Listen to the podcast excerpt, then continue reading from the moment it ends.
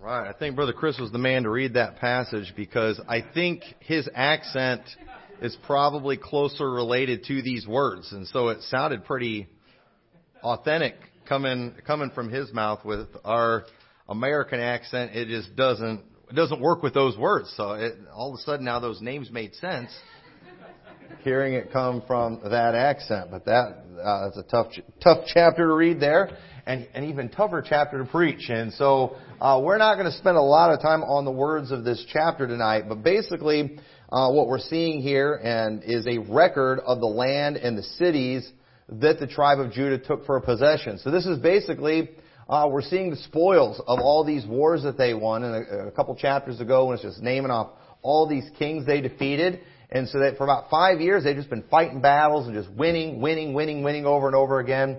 And they're inheriting the land. They're deciding who's going to get the possession because that's ultimately what they were trying to do.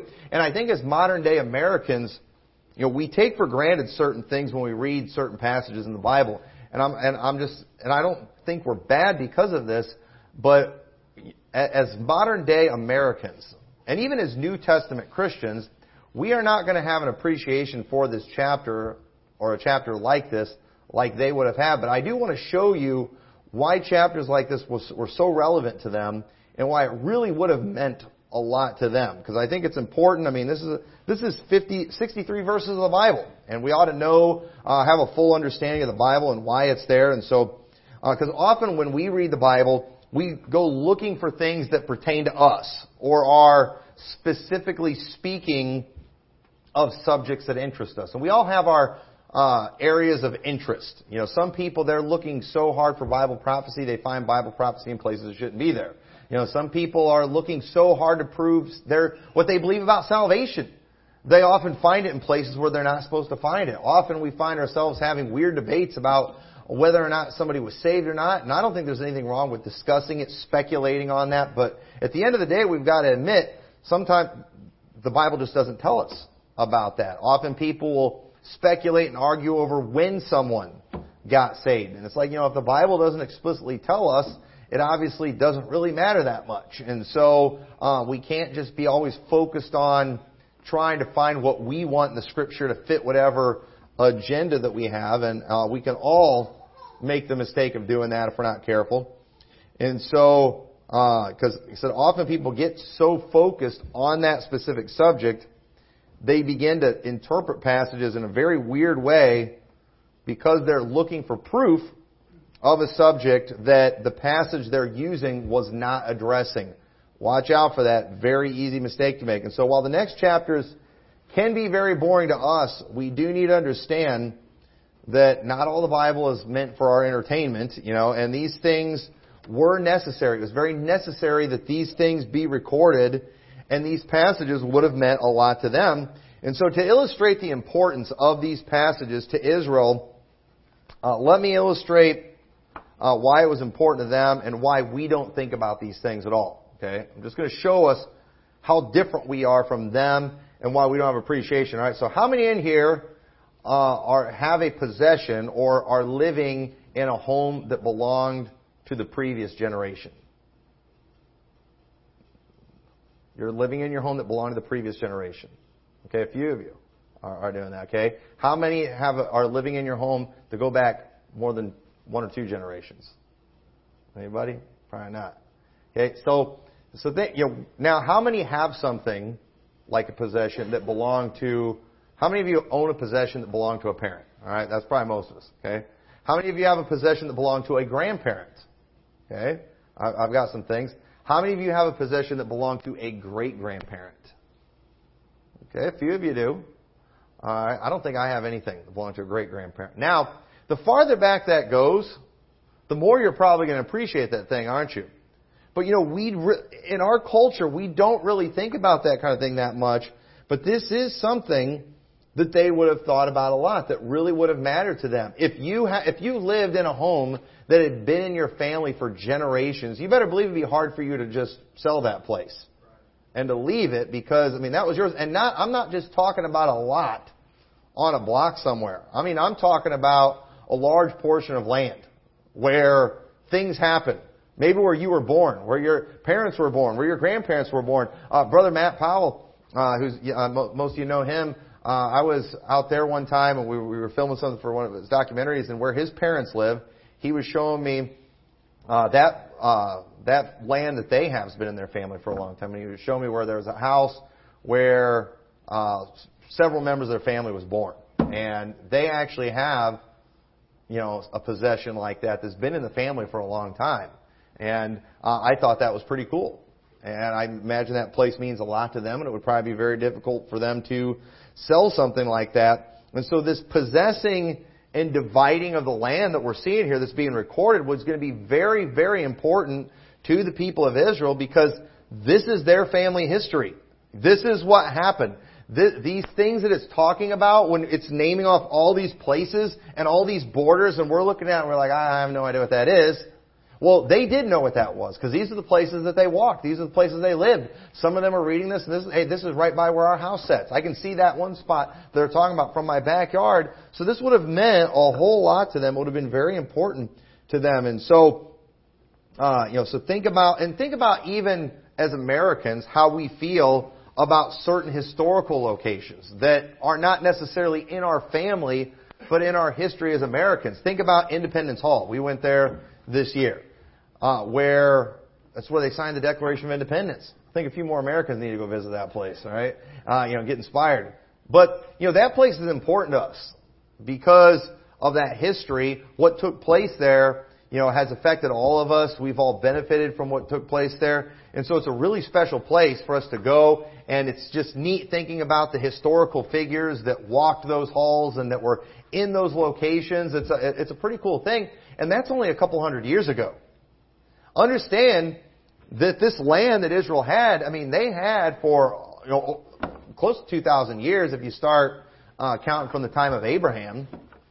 So all these things were very important to them that go way back where, you know, you and I, we just, we don't have anything like that. But these things were very important. Even places today like, like Gettysburg are, how many in here has ever been to Gettysburg? Okay?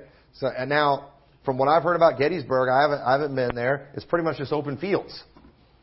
But yet people go there and they look at it. Why? Because of what happened there. Well, you know, a lot of these stories that we're reading about in the Bible, there's details that we kind of gloss over when it's talking about where they fought. It mentions in this passage uh, Socoh and Azekah.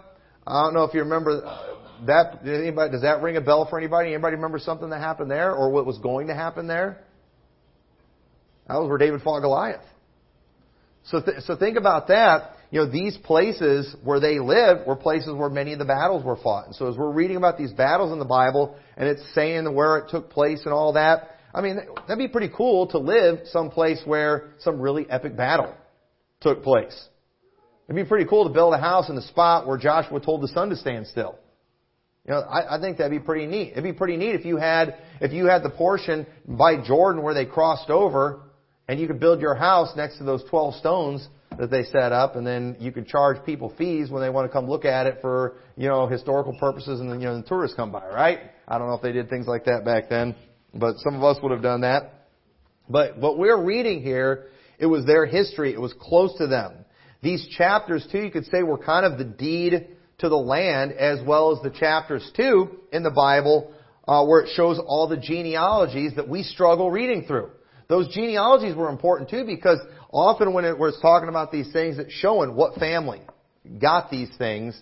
And this, you know, these documents, okay, that, that were written, these things were the Word of God that were going to be preserved, that they were going to have hundreds of years later. And so it wasn't even a matter of them just needing to make sure they held on to a deed somewhere. No, it was written in their law. It was written in the Word of God that they had back then in that time whose family it belonged to, what the portion was, what the borders were. And so it would, it, it would never be disputed as to who that land belonged to. It was in their law not to move landmarks. They weren't supposed to do that. That was a horrible thing to do something like that. If they did uh, go through a hard time and they had to sell some of that land, I mean, because think about it, you know, land is land, but you know, if you're in a famine, you're going to starve to death. You know, would you rather keep the land and die or sell the land and live? But then you don't want to lose that possession. So you know what? They had that year of release every seven years where all their debts would be forgiven. And then on the year of Jubilee, every 50 years, the land would go back to that family. And so just imagine if you were just kind of a, you know, I don't know, maybe you were sorry. Maybe you just had some bad luck. You went through some hard times and you got in debt and you had to sell your land and you didn't have a possession for your kids. And then imagine if you were the grandpa, or, you know, the father that left it to them, you know, that would stink if you lost, but you know what? They never did lose it forever. Because with that year of Jubilee, it would end up going back. And so all these things were very important. And then too, these things helped in case people tried to forget, oh, you know, that was 50 years ago. No, we've got a record of what family this belongs to. We've got a record of genealogies. So can you see why all these things were in the Bible? I know we read through these things and we struggle with them and, and it's hard stuff to read and it just seems kind of boring to us, but these things were very important to them in order for them to uh, fulfill God's word and to fulfill God's law and to build a nation. But these things were also important because of prophecies that were made by men like Jacob. Some of the things that God prophesied uh, were specifically going to happen through certain tribes and so them keeping records of all these things would help provide proof whenever that uh, whenever that prophecy was fulfilled, and we'll talk more about that here in a little bit. So, um, you know, we're not going to spend a whole lot of time going over the words of this particular chapter because so there's not a whole lot we can make life application with. There isn't much as far as memorable stories. We'll see one short story that's in here, and we'll talk about that. But I'm, I'm, i mainly want to keep talking about these things to help understand why we have chapters like this in the Bible, why they are important. And if you know these things too, it'll save you if one of these days some rucktard comes along and he pulls a verse out of a chapter like this that, you know, I mean, let's just admit it. Most of us haven't spent a whole lot of time trying to figure out Joshua 15, have we? And so if somebody did find something in a chapter like this, they might be able to, you know, throw us for a loop for a minute but if we already have a knowledge of why these things are there, uh, the context of it and everything, we'll see right through that kind of thing. So, uh, you know, we're preaching through the whole Bible, so we're going to cover these kind of things. But let's go back to Genesis chapter 49. Okay? Genesis chapter 49, because what we are seeing here, here in Joshua chapter 15, is they are possessing this land. And it's hard for us to see this because, uh, you know, we don't have a map in our head, we don't have a picture in our head of what they're getting right here. Okay? Now I've seen some maps that shown how the land was divided up. Um, you know, I don't know how accurate those things are. I imagine they're pretty accurate. But at the same time, I, I'm going to point out some things about this to show how what we are seeing here is the beginning of a fulfillment of prophecy. In Genesis 49, when Jacob is blessing his sons, and I believe these things are prophetic, we see it says in verse 8 when he's talking to Judah, because this is the inheritance of Judah. Verse 1 of chapter 15, this then was the lot of the tribe of the children of Judah by their families, even to the border of Edom, the wilderness of Zin, southward to the othermost parts of the south coast. So this is Judah's inheritance. And it says in Genesis 49 8, Judah, thou art he whom thy brethren shall praise. Thy hand shall be in the neck of thine enemies. Thy father's children shall bow down before thee. Judah is a lion's whelp from the prey. My son, thou art gone up. He stooped down. He couched as a lion, and as an old lion, who shall rouse him up? The scepter shall not depart from Judah, nor a lawgiver from between his feet until Shiloh come, and unto him shall the gathering of the people be, binding his foal under the vine, and his ass's colt under the choice vine. He washes garments in wine, and his clothes in the blood of grapes. His eyes shall be red with his wine, and his teeth white with milk. Now, there is a lot to unpack here, okay? But think about this. Again, what if that house that you lived in, okay, not only did you have generations of history there, which would make it very important to you, but imagine if that house, that land that you had, that possession that you had, imagine if there were also prophecies associated with it. Now then you really wouldn't want to get rid of it, would you? If you, if, you know, if you own some land and you had a house and there was some prophecy about some great thing that was going to happen someday there, you really aren't going to want to get rid of it, are you? You're going to be, you're going to be very excited about it. Well, we've got to remember the things that, you know, these inheritances that they received, they also came with some prophecies many times. And so obviously, um, this is going to be a really big deal. These are things that they knew about. These are things that are recorded. And these, this prophecy here that Jacob gave Judah, he gave it to them. We talked about this when we were going through Genesis. He gave it to them right before he's about to die while they were in Egypt. He told them, he, he prophesied, you're going to be in Egypt for a long time. Or Joseph prophesied too. But you know what? God's going to bring you out of this land. Joseph said, you're going to carry my bones out of this land. And so Jacob, when he's doing this prophecy, the things that were going to come to pass, these guys never saw it.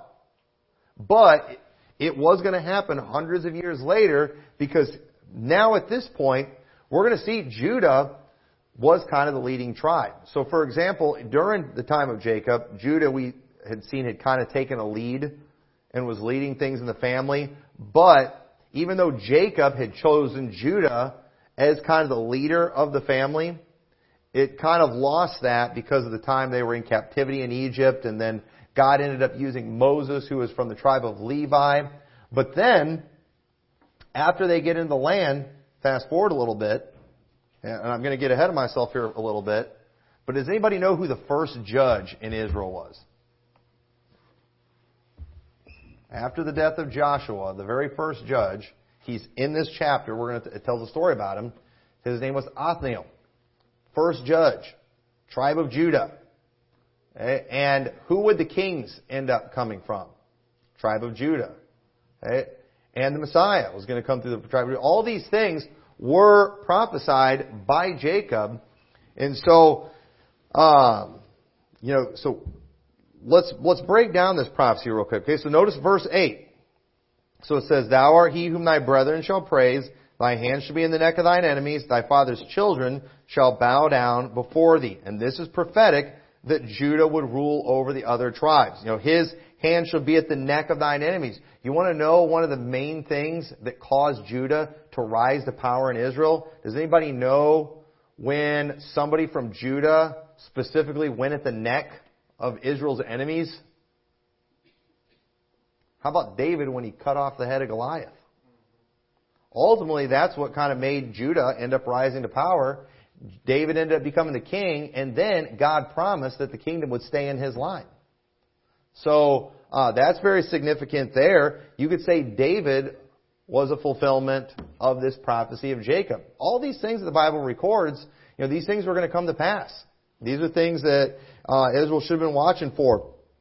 And so while here in Joshua 15, it hasn't happened yet, where Judah has taken charge, we've kind of seen the groundwork laid because Judah did receive a very large portion of land. They received some of the best portion of land. We're going to talk about some of the things that happened in their portion here in a little bit. But verse 9 says, Judah is a lion's whelp from the prey, my son. Thou art gone up. He stooped down. He couches a lion. And as an old lion, who shall rouse him up? The scepter shall not depart from Judah, nor a lawgiver from between his feet until Shiloh come, and unto him shall the gathering of the people be. So basically that scepter not departing from him, he's not going to lose that authority, he's not going to lose that power until Shiloh comes, which I believe is prophetic of Jesus Christ, of the Messiah, and unto him shall the gathering of people be. And so Jesus Christ will be the fulfillment of that, and one of these days, Jesus Christ, he's going to come and he's going to rule and reign. You know what tribe Jesus is from? The tribe of Judah. He's that lion from the tribe of Judah. You know where Jesus is going to rule from? Jerusalem, which was an inheritance of Judah. We'll say more about that. But verse 11 says, binding his foal under the vine and his ass's colt under the choice vine, he washed his garments in wine and his clothes in the blood of grapes. His eyes shall be red with wine and his teeth white with milk. And I believe this is prophetic of the battle of the great day of God Almighty that is still yet to come. Not the Battle of Armageddon that is in Megiddo, which I'm not sure who possesses Megiddo. I'm, I'm not positive about that. That might be part of Judah's inheritance. But, but either way, in Revelation 19 verse 15 says, And out of his mouth goeth a sharp sword, that with it he should smite the nations, and he shall rule them with a rod of iron, and he treadeth the winepress, and fierceness of wrath of Almighty God I believe that's what Jacob was referring to when it talks about his eyes being red with wine and his teeth white with milk. I think that is a reference too of him treading the winepress in fierceness of wrath. It's like, you know, he's just, he's got so much of it. His eyes are red with it. His teeth are white from the milk. We see in Isaiah 63 says, Who is this that cometh from Edom with dyed garments from Bozrah? That uh, this that is glorious in his apparel, traveling in the greatness of his strength, I that speak in righteousness, mighty to save. Wherefore art thou red in thine apparel, and thy garments like him that treadeth the wine fat? I have trodden the winepress alone, and of the people there was none with me, for I will tread them in mine anger, and trample them in my fury, and their blood shall be sprinkled, sprinkled upon my garments, and I will stain all my raiment. For the day of vengeance is in mine heart, and the year of my redeemed is come. I think safe to say this is referring to the battle of the great day of God Almighty. We see in Joel chapter 3 and verse 2, it says, I will also gather all nations and will bring them down into the valley of Jehoshaphat, which is a valley that is in between the Mount of Olives and the Mount Zion where the temple dwelt. It says, And I will plead with them there for my people, for my heritage Israel, whom they have scattered among the nations and parted my land. And you know what's interesting? These, prop, the, these prophecies, this prophecy of the battle of the great day of God Almighty, that all takes place in land that is specifically mentioned here in Joshua 15 that Judah received for an inheritance.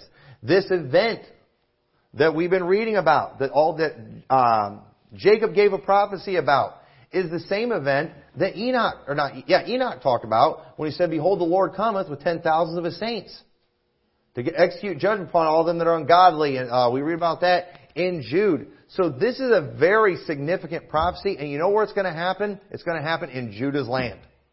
It's going to happen in their possession. So this land that Judah received at this time is not just geographical land, but it's land with some prophecies attached to it. So that makes it even more exciting. That makes it really exciting when you stop and think about that. And while none of us, most of us in here, we don't even have anything of great inheritance, just imagine if we did. We had something that goes way back, but also something that goes forward too, that came with a prophecy. So we can see why this would be very important to them. And uh, so uh, Joshua 15 verse 8 says, And the border went up by the valley of the son of Hinnom unto the south side of the Jebusite. The same is Jerusalem. And the border went up to the top of the mountain that lieth before the valley of Hinnom westward, was at the end of the valley of giants northward. So uh, this is this records when they got Jerusalem. And folks, we know how important of a city Jerusalem is throughout the Bible. And this is when they got it. So this was very significant. Now, something important to note about the land that Judah possessed. And we don't think about these things. They definitely would have thought about these things back then.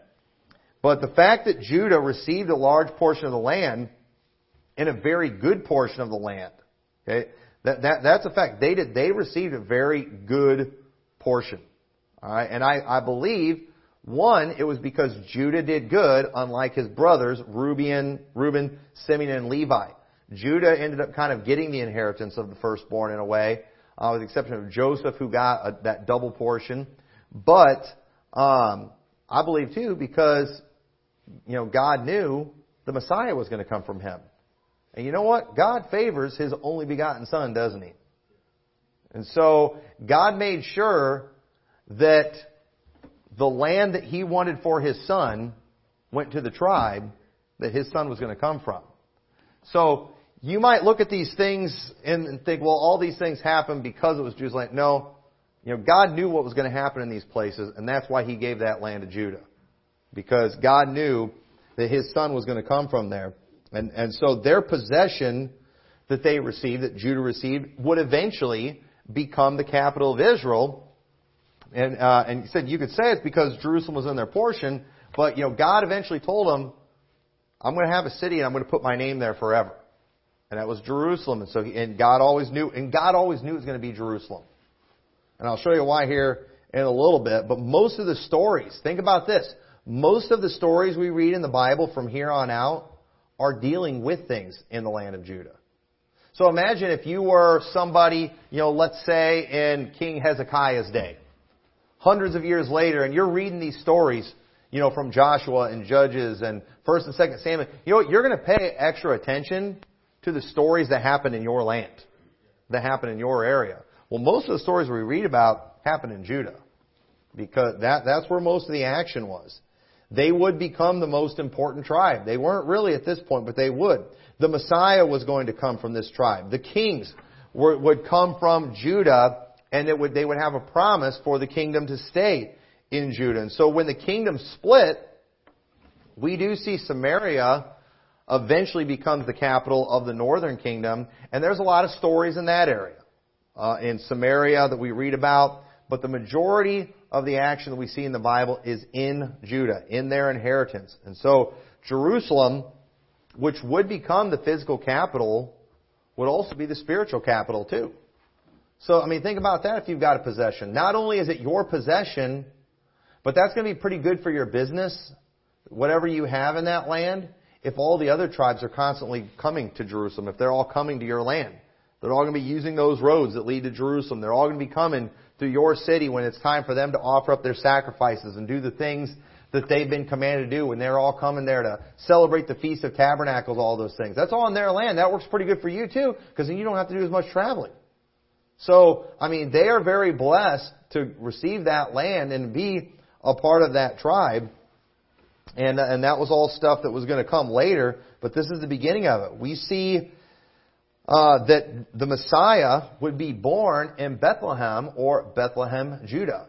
Bethlehem was also a part of, Ju- of Judah's uh, possession. The price of sin would be paid for in Jerusalem. It would be paid for symbolically, you know, in the temple all those years, but then it would be done and finished in Jerusalem, and Jesus is going to someday rule and reign in Jerusalem.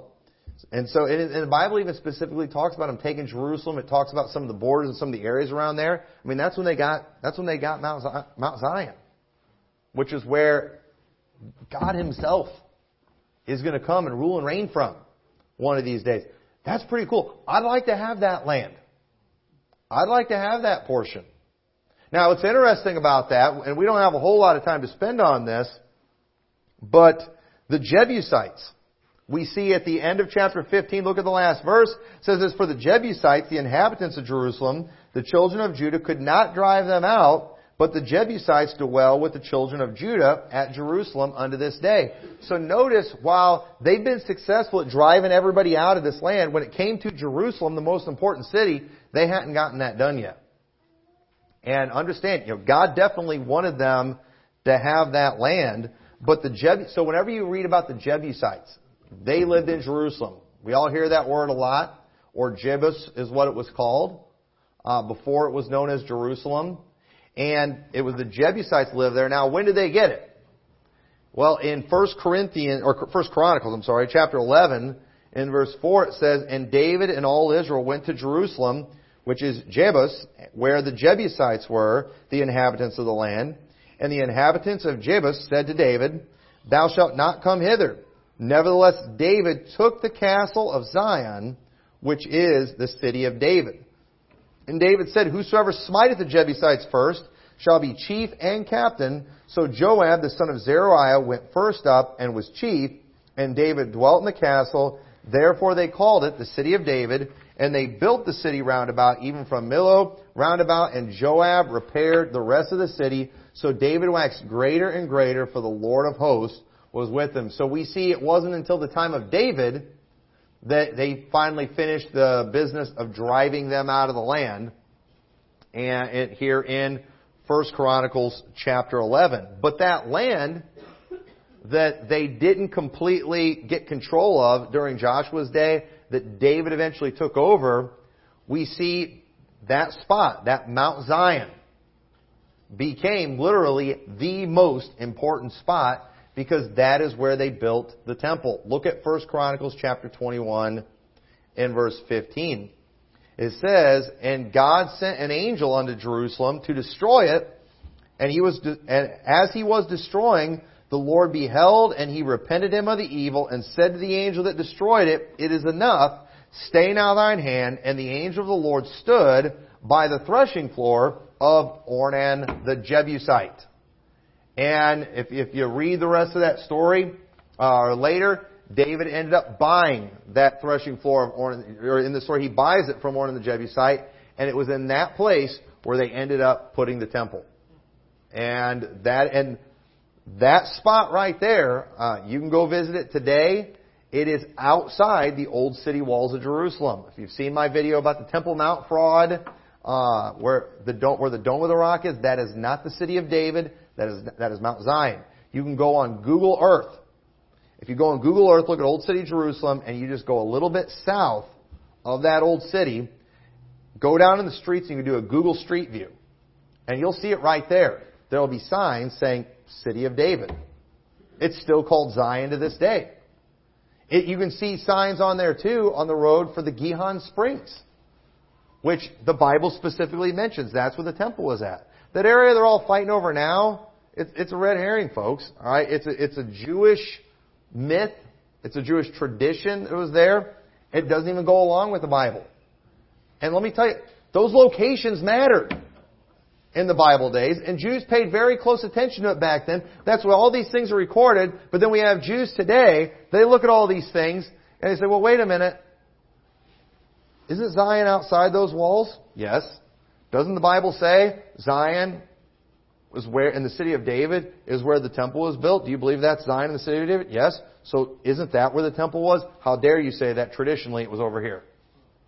And you're not they won't even they won't even respond to that. They get insulted if you ask them about it. It is pretend, folks. It is pretend. And yet, okay, and you know what? I get it. It's the synagogue of Satan. I don't expect them to be based in reality. But when Christians go over there and they're pointing at the Dome of the Rock, that's where Solomon's temple used to stand. Okay, so we're going to play make believe with them too? Why don't we call them the chosen people too? You know, why don't, why don't we say they're all just going to get saved? Yeah, I guess they're doing all that stuff too. And while they're at, at it, you know, why don't we throw Santa Claus in there too? I mean, it's just absolutely ridiculous. These things are all, I mean, the Bible meticulously records these things. And it does it for a reason. And it used to mean something to the Jews, but now it doesn't mean anything. Just throw it out. They, they, you know, the synagogue of Satan does not care about the Bible. They, they, they, don't, they don't care about it. The Jews used to care about the Bible. These things uh, used to be important to them, but they should be important to us. So, uh, this, so this land, not only does it have a great future, but it had an interesting past too.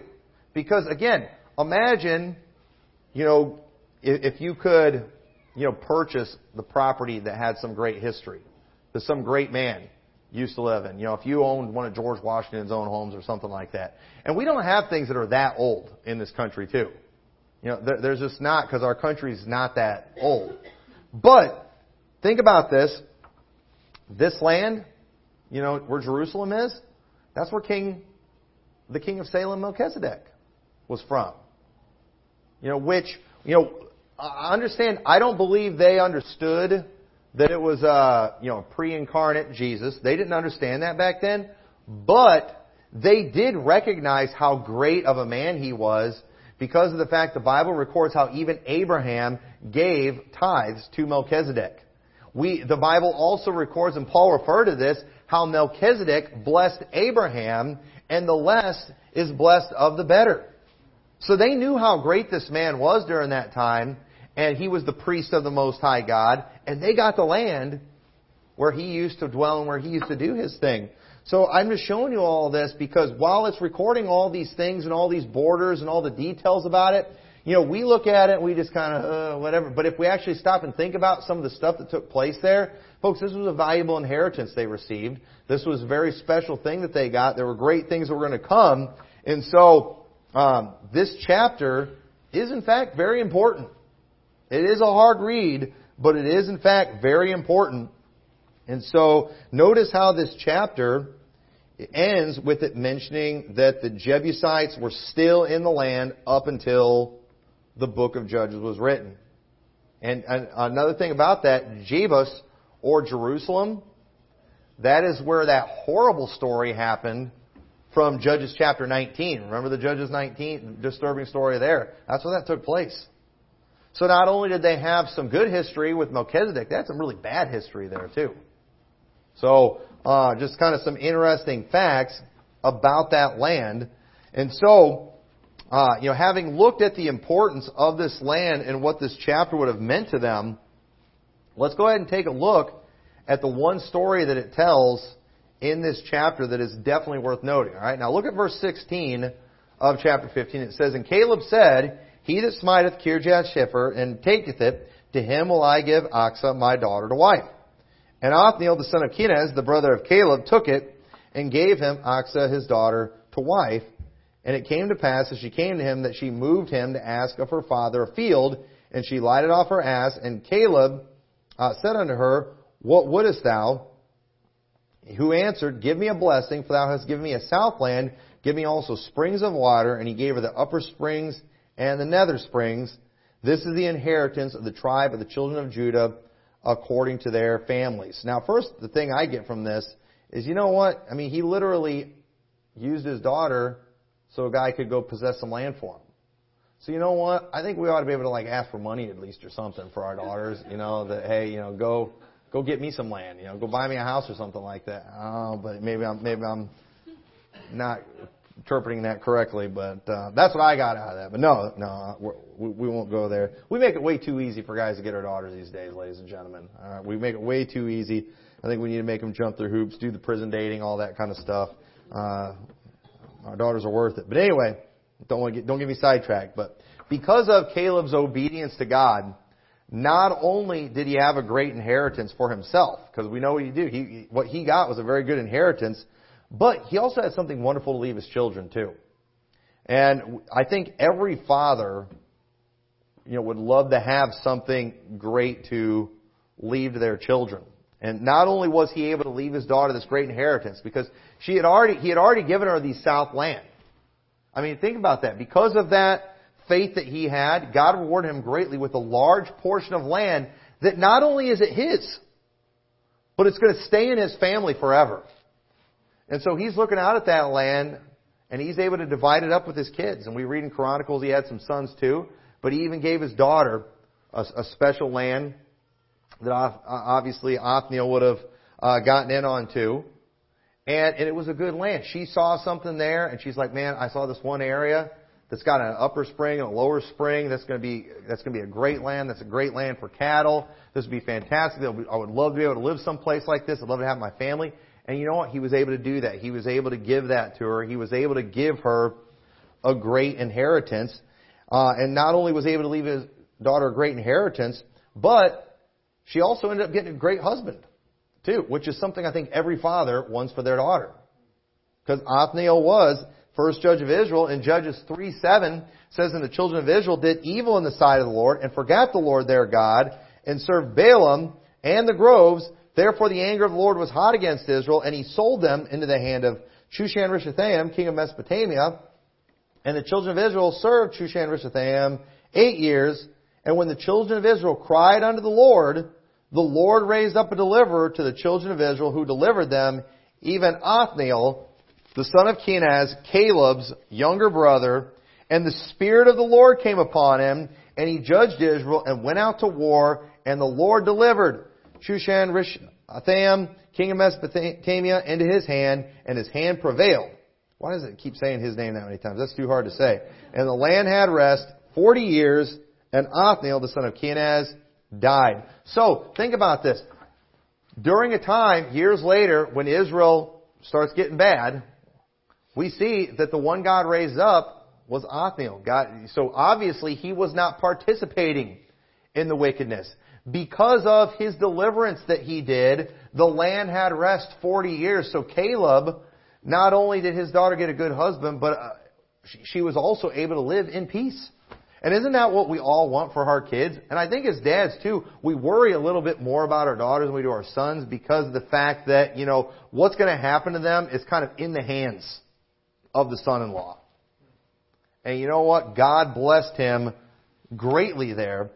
And let me, let me just say this too, because again, this inheritance that they received, this was, this was, this was a great possession.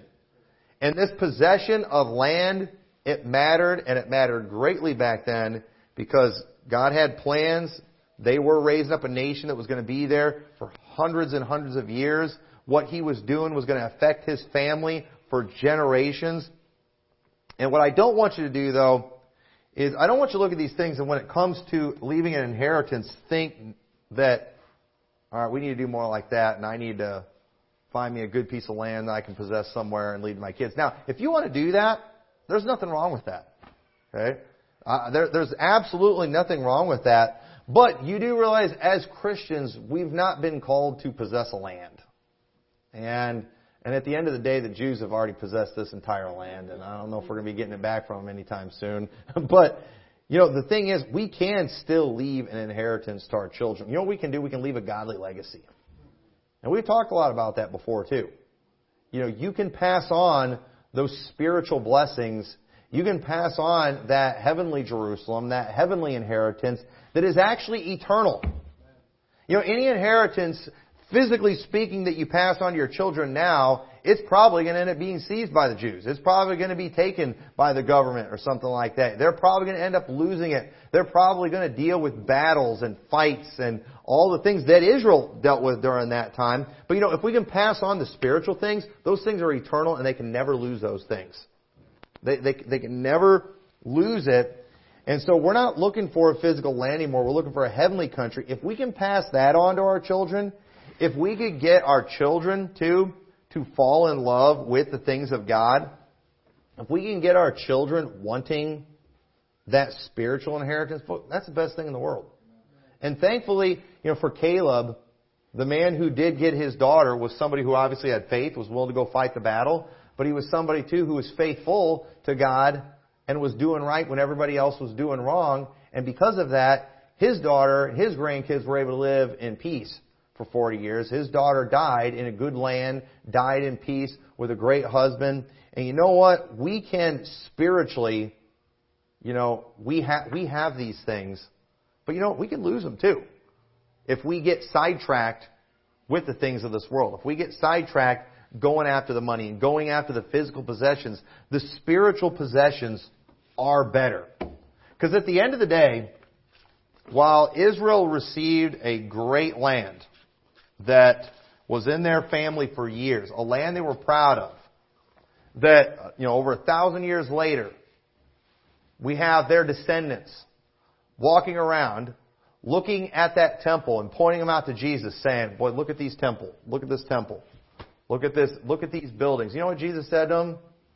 There's not going to be one stone left upon another. You know what Jesus said to their descendants years later? When he was carrying the cross and the women are weeping for him, he said, Weep not for me, but weep for yourselves and for your children. Why? Because judgment was coming for them. You know what? They lost every bit of it. They lost it. It was destroyed.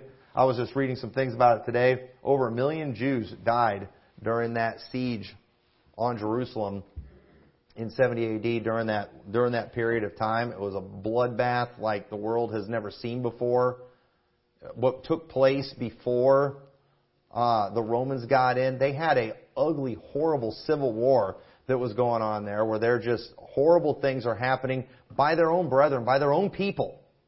They were fighting and killing each other so much. The Romans said, had it not been for them fighting with each other, they probably never would have been able to take them. But you know what? Eventually, they did. It was so bad in there. A lot of the lot of the people in Jerusalem wanted to just give up themselves to the Romans because they figured they'd be better off in the hands of the Roman and then their own crazy brethren. That's how bad they were during that time. The things that took place then was just horrible. The things they did to each other, and then what was done to them by the Romans. I mean, the, the Romans looked at these people with just disgust and disdain. That's what happened. And folks, anything that we can try to leave of any physical value, eventually is probably just going to corrupt their families anyway. You know what happens to a lot of people when they do have something to leave to the kids? They all get in a big, dirty, nasty fight over it when it's time to read the will. Is that, is that the kind of thing we want? But you know what? That's what a lot of people are living their lives for today. And you know what? God has given us something better. Jesus came and has given us something better under the new covenant. And so we don't need to get caught up in these things. We need to stay focused on the spiritual things it's so much better. So, with that, let's pray, dear Lord. I thank you so much for this uh, chapter. Lord, I pray you help us to take the time to uh, look into these things and why you record these things in the Scripture. And uh, Lord, I pray you'll help us uh, to learn the lessons we're supposed to from this. I pray, Lord, you'll help us to try to pass on uh, that uh, spiritual inheritance to our children that uh, the, that will pass on the things that are eternal, uh, that really matter. And I pray, bless everyone for it. In your name we pray. Amen.